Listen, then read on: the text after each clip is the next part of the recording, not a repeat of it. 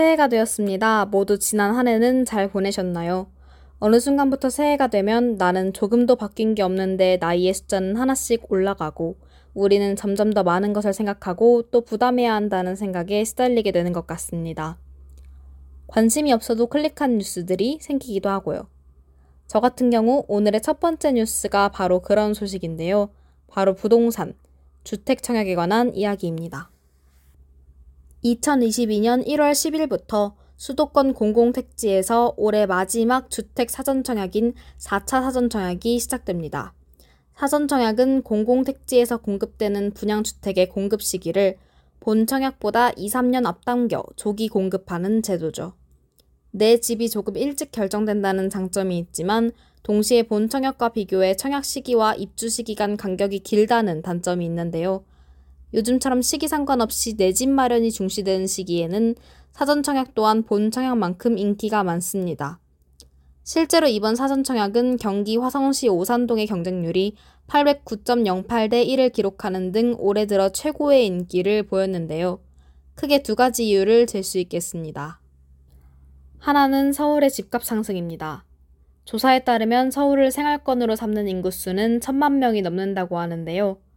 서울의 집값이 비약적으로 상승하면서 서울에서 생활하지만 서울 내 주택 마련에는 실패한 무주택자들의 수요가 수도권 청약시장으로 유입된 것으로 분석할 수 있습니다. 둘째는 내년부터 대출 규제가 강화된다는 점입니다. 코로나19로 국가 경제가 위축되면서 더불어 크게 늘어난 것이 바로 가계부채입니다.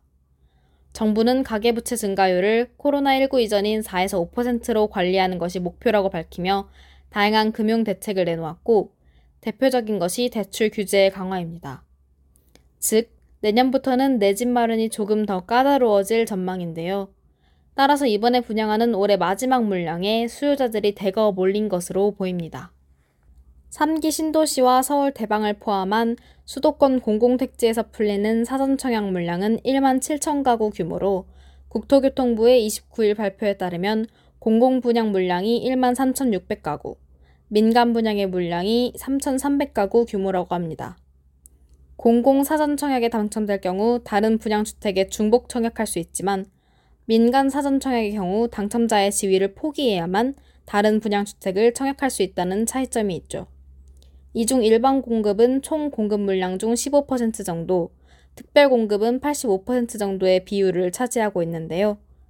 특별 공급이란 신혼부부, 생애 최초, 다자녀, 노부모 분양 등 특정한 조건을 대상으로 하는 분양을 말합니다. 분양가는 주변 시세의 약 60에서 80% 정도의 가격으로 형성되어 있으며 1월 24일까지 유형별로 사전 청약 신청이 진행되고 당첨자는 청약 유형과 관계없이 모두 2월 17일에 발표가 예정되어 있습니다. 공공 분양에 관련된 자세한 내용은 사전 청약 웹사이트에서 민간 분양에 관한 자세한 내용은 청약홈에서 확인하실 수 있습니다. 주택난이 심해지면서 사전 청약의 물량은 점점 증가하고 있습니다. 정부는 27일 2022년에는 전국에서 올해 물량보다 50% 증가한 약 41만 가구가 민간 분양될 예정이며 공공 분양과 민간 분양을 합한 사전 청약 공급량은 7만 가구로 예년보다 크게 증가한 양이라고 밝혔는데요. 이러한 조치가 실질적인 주택난 해소로 이어질지에 대한 비판의 목소리가 큽니다. 앞서 잠깐 언급했듯 이러한 사전 청약의 증가가 무주택자의 불안 심리를 줄일 수는 있을지 몰라도 공급 시기만 앞당기는 것이라 입주 시기가 불안정하여 단순 숫자 맞추기로 전락할 수 있다는 지적입니다. 공급되는 물량 자체도 수요자들이 원하는 서울 도심 공급과는 차이가 있어 미달이 난 지역도 간혹 발생하며 공급 정체의 핵심적인 원인을 규제하는 안전진단 규제나 재건축 초과이익 환수제 등에는 변화가 없어 실질적인 공급 확대가 이루어질 수 있을지는 불투명합니다. 올해 최고의 경쟁률을 기록한 4차 사전 청약과 내년에는 더 늘어날 예정이라고 하는 사전 청약 물량. 과연 주택의 사전 청약이 모두가 간절히 원하고 바라는 주택난 해소의 답이 될 수 있을까요?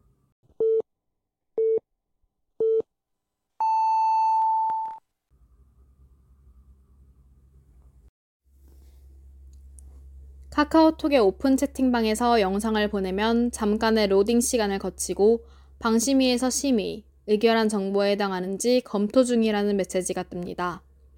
짧게는 몇 초, 길게는 몇 분이 지난 후에야 업로드가 완료됩니다. 지난달 10일 개정 전기통신사업법 소위 N번방 방지법이 시행되면서 생긴 절차입니다. 지난해 흔히 N번방 사건이라고 불리는 텔레그램 성착취 사건이 사회에 큰 충격을 준 이후 온라인상의 불법 촬영물을 업로드하는 행위를 근절하기 위한 시행령이 제정된 겁니다. 자세히 살펴보면 시행령의 주 내용은 네이버, 카카오와 같은 부가통신 사업자들이 불법적인 촬영물 정보가 유통되지 않도록 기술적, 관리적 조치를 해야 한다는 겁니다. 예를 들어 카카오톡 오픈 채팅방의 검토 주체는 카카오라는 기업이 되는 거죠. 오픈 채팅방뿐만 아니라 네이버와 같은 국내 포털 사업자, 페이스북과 트위터, 인터넷 개인 방송 또한 시행령의 적용 대상입니다. 이에 해당되는 기업은 검색이 가능하거나 모두에게 열려있는 대화 공간에 업로드되는 게시물을 검토할 의무가 생긴 겁니다. 불법 콘텐츠를 등록한 게시자는 게시물 게재 제한 및 서비스 이용 제한을 받을 수 있고 법률에 따라 형사처벌로 이어질 수도 있습니다. 시행령의 입법 의도에 대다수의 국민들이 공감하고 있음에도 불구하고 N번방 방지법은 많은 우려를 낳으며 논란의 주인공이 되었습니다. 시행 당일 법안의 철회를 요구하는 국민청원이 올라올 정도였죠. 국민들의 우려는 크게 세 갈래로 나뉘는 모양새입니다. 첫째는 이 법이 개인 간 주고받은 통신의 내용을 들여다볼 수 있는 수단으로 작용하여 통신비밀보호법을 해치는 것이 아니냐는 것입니다. 사적인 대화를 기업이나 정부 권력이 감시하거나 사생활을 침해할 수 있다는 우려가 생긴 거죠. 그러나 이는 초기의 우려였을 뿐 정부는 법이 단체 톡방, 1대1 톡방 같은 개인 통신엔 적용되지 않을 뿐더러 검토 과정도 콘텐츠의 내용이나 의미를 들여다보는 것이 아니라는 사실을 여러 차례 밝혀 불안 심리를 적극적으로 해소하고자 하고 있습니다. 그럼에도 불구하고 적용 대상에만 포함되지 않았을 뿐 관련법이 여전히 존재하는 이상 명목이 생기면 적용 대상이 확대될 수 있다는 불안감은 여전히 남아 있습니다. 둘째는 개인의 표현물을 공공에 공개하기 전에 사전 검토하는 것은 곧 사전 검열이고 이러한 사전 검열을 조치는 표현의 자유를 침해하는 것이며 헌법에 위배될 소지도 있다는 의견입니다. 실제로 헌법재판소에서는 사전 검열은 어떤 이유로든 국민의 기본권을 침해하는 위헌이라는 판결을 내린 바 있죠. 쟁점은 현재 시행령이 야기한 검토 조치를 사전 검열이라고 부를 수 있냐는 것입니다. 이 쟁점에 대해 보다 잘 이해하기 위해서는 콘텐츠의 검토 과정에 대해 자세히 알아볼 필요가 있습니다. 검토 과정에서는 디지털 코드가 이용되는데요. 방송통신위원회의 자체 데이터베이스에 구축된 불법 촬영물을 대상으로 딥러닝을 실시합니다. 이 과정에서 영상물의 특징 정보를 추출하여 디지털 코드를 알아내고 알고리즘을 이용해 새로 올라온 콘텐츠와 대조하여 유사도를 측정한 후 불법 촬영물에 해당한다는 판단이 들면 콘텐츠를 업로드할 수 없을 뿐 아니라 해당 콘텐츠가 기업의 서버 내에서 완전히 삭제됩니다. 결국 핵심은 알고리즘을 통해 코드의 일치를 판단하는 행위 또한 사전 검열이라고 할 수 있는지에 있습니다. 일반적으로 사전 검열이란 국가기관 등에 의해 사전에 심의를 한후 게재 여부를 결정하는 과정을 말하고 있죠. 즉, 검열의 주체가 사람일 경우에만 검열인지, 사람의 개입 없이 알고리즘을 이용하는 것도 검열의 범위에 포함되는지 판단해야 할 필요가 있습니다. 알고리즘의 개입 또한 검열이라고 주장하는 사람들은 결국 알고리즘 코드를 만드는 것은 사람이므로 그 과정에 특정한 권력이나 경향성이 충분히 개입될 수 있다고 주장합니다. 특히 현재의 시행령은 업체에게 검토 과정과 기준을 스스로 정하도록 하고 있기 때문에 업체 측에서 자사에 대한 비난, 비판까지 검열하는 등 과잉 통제로 이어질 여지는 충분하다는 겁니다. 마지막으로 현재의 시행령이 충분히 효과적이지 않다는 우려가 있습니다. 현재의 시행령은 법의 적용 대상에 별도로 국내, 해외의 구분을 두고 있지 않지만 실효성을 생각했을 때 해외 기업에 이러한 시행령을 적용하기는 어렵습니다. 또한 정작 엠번방에서 문제가 되었던 텔레그램의 경우 오픈 카톡방이 아니라 초대를 받아야 갈 수 있는 단체방에서 이루어진 범죄였기 때문에 시행령의 적용 대상에 포함되지 않았죠. 또한 검토의 방식이 기존의 불법 촬영물을 기반으로 동일한 디지털 코드를 찾아내는 방식이기 때문에 새로 촬영된 최초 제작물은 그 내용이 불법적일지라도 걸러낼 수 없다는 단점도 있습니다. 같은 이유로 단순 모방 여부를 판단하는 기술을 사용하는 이상 문제가 없는 동영상이 불법 게시물로 잘못 판단될 가능성도 농후합니다. N번방 사건으로 만들어진 법이지만 이러한 시행령으로는 제2의 N번방 사건을 막을 수 없다는 지적입니다. N번방 방지법에 관해 헌법적 문제, 정치적 논란 등 수많은 말들이 오가고 있지만 우리가 집중해야 할 문제는 보다 본질적인 부분입니다. 첫째는 알고리즘에 의한 검토도 검열이라고 볼 수 있는가 라는 물음에 대해 심도 깊은 논의를 거쳐 적절한 결론을 내는 일이고 둘째는 표현의 자유와 범죄 예방 중 무엇을 우선할 것인지를 정하는 거죠. 오늘의 뉴스는 N번방 방지법만을 조명하여 말씀드렸지만 4차 산업혁명 시대에 이두 가지 문제는 다양한 측면에서 끊임없이 화두에 오를 수밖에 없을 겁니다. 여러분의 생각은 어떠신가요?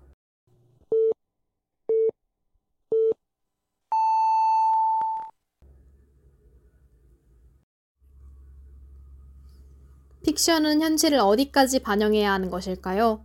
가상의 토대 위에서 세워지는 여러 이야기, 영화, 드라마 등은 더 창의적이고 풍부할수록 많은 주목을 받고 인기를 끌지만 동시에 현실의 윤리, 도덕을 지키도록 요구받고는 합니다. 살인자인 인물을 만들어낼 수는 있지만 그의 행동이 옳은 것처럼 묘사해서는 안 된다거나 배우들의 인종 다양성을 중시하고자 하는 기조가 그렇습니다. 그리고 가상에 부여되는 현실의 틀은 역사를 배경으로 할 때 더 민감하고 엄격한 문제가 되곤 합니다. 희생자들이 많이 생겼던 역사적 배경과 관련된 경우라면 더더욱 그렇죠. 지난해 방송된 조선 구마사의 경우 역사 왜곡 논란에 휩싸여 방송 초기에 조기 종영이라는 결과를 맞기도 했습니다. 그리고 최근 논란에 휩싸인 또 하나의 드라마가 있습니다. JTBC에서 방영하는 1987년 배경의 드라마 설광화입니다. 설광화가 배경으로 삼은 1987년쯤은 한창 독재 정권과 그에 대응하는 민주화 운동이 벌어지던 시대입니다. 드라마에도 운동권 학생들, 안기부, 간첩이 등장합니다. 설광화 논란의 핵심은 이 세 가지 주체를 다루는 방식에 있습니다. 역사 속의 1980년대 안기부는 민주화 운동을 하는 운동권 학생들을 간첩이라고 몰아 억압, 고문, 살해하는 경우가 많았습니다. 안기부는 당시 독재 정권의 상징적인 존재로서 그 과정에서 많은 희생자를 발생시켰습니다. 설광화를 역사 왜곡 또는 독재 정권의 미화라고 비판하는 쪽은 크게 두 가지 비판점을 가지고 있습니다. 첫째, 설광화의 남자 주인공은 북한에서 내려온 간첩이며 여자 주인공과 사랑에 빠지는 동안 운동권 학생들과 엮이게 됩니다. 간첩을 찾는 것을 목적으로 가진 안기부는 그 사이에서 간첩을 찾으려 애쓰죠. 설광화를 비판하는 사람들은 이러한 설정이 실제 운동권 학생들에게 간첩이란 누명을 씌웠던 안기부의 행동을 정당화할 수 있다고 주장합니다. 이러한 비판에 JTBC 제작진은 간첩인 주인공은 민주화 운동을 이끌지 않으며 드라마는 민주화 운동을 배경으로 하지 않는다고 반박했죠. 그러나 이러한 반박에도 불구하고 드라마에서 등장하는 다수의 장면과 인물의 이름, 행동은 실제 민주화 운동에 참여하거나 관여했던 인물이나 당시에 발생했던 사건을 떠오르게 한다는 비판이 이어지고 있습니다.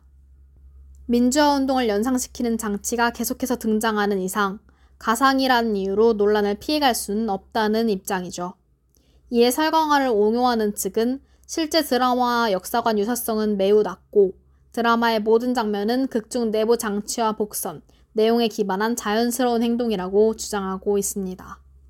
두 번째 비판점은 드라마가 과거 강직하고 대쪽 같다는 표현으로 안기부 요원을 설명했으며 일부 요원들의 말과 행동은 역사 속 안기부의 행동을 미화하고 그 가운데에서도 윤리와 원칙을 지키려는 인물이 있었다는 인식을 주어 안기부 자체도 미화한다는 것입니다.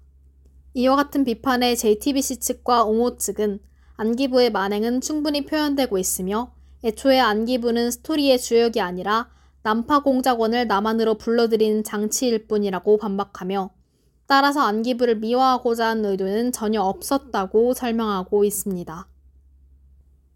사실 이러한 논란은 드라마가 방영되기 전인 지난해 3월에도 존재했습니다. 청와대에 올라온 설강화 촬영 중지 청원은 22만 명의 동의를 얻었으며 정부는 이러한 청원에 창작물에 대한 정부의 직접 개입은 표현의 자유를 침해할 수 있어 신중한 접근이 필요하나 국민 정서에 반하는 내용에 대한 민간의 자정 노력 및 자율적 선택을 존중한다고 대답했죠. 당시 JTBC는 누리꾼들의 지적과 드라마는 무관하다고 반박했습니다. 그러나 논란은 계속되었고 방영을 시작한 12월 19일 다시 한번 올라온 설강화 방영 중지 청원은 하루 만에 27만 3천여 명의 동의를 얻었습니다.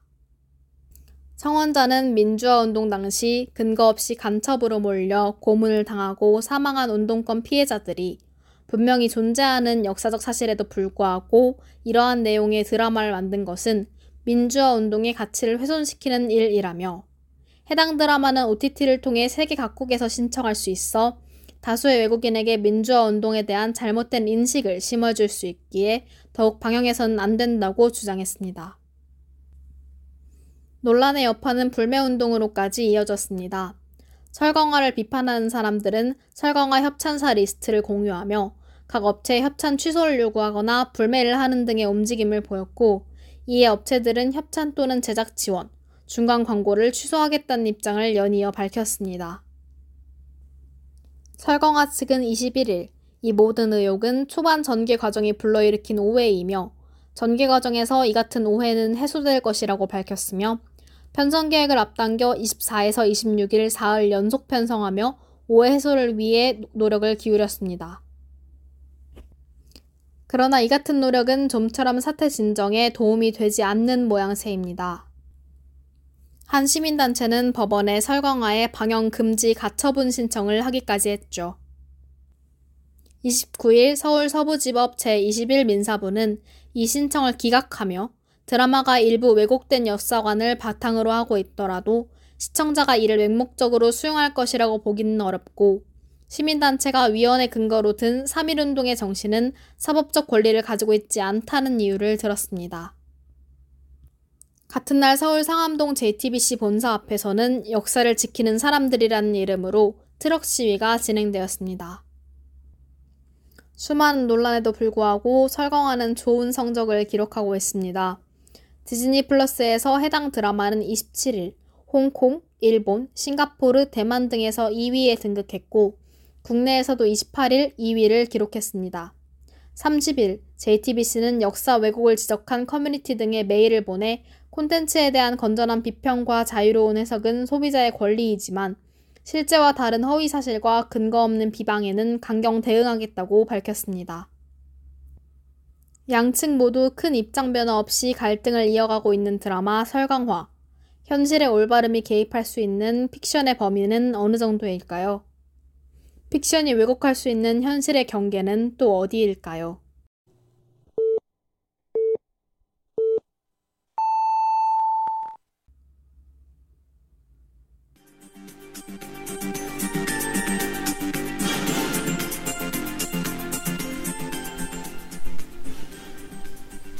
이것으로 마치도록 하겠습니다. 감사합니다.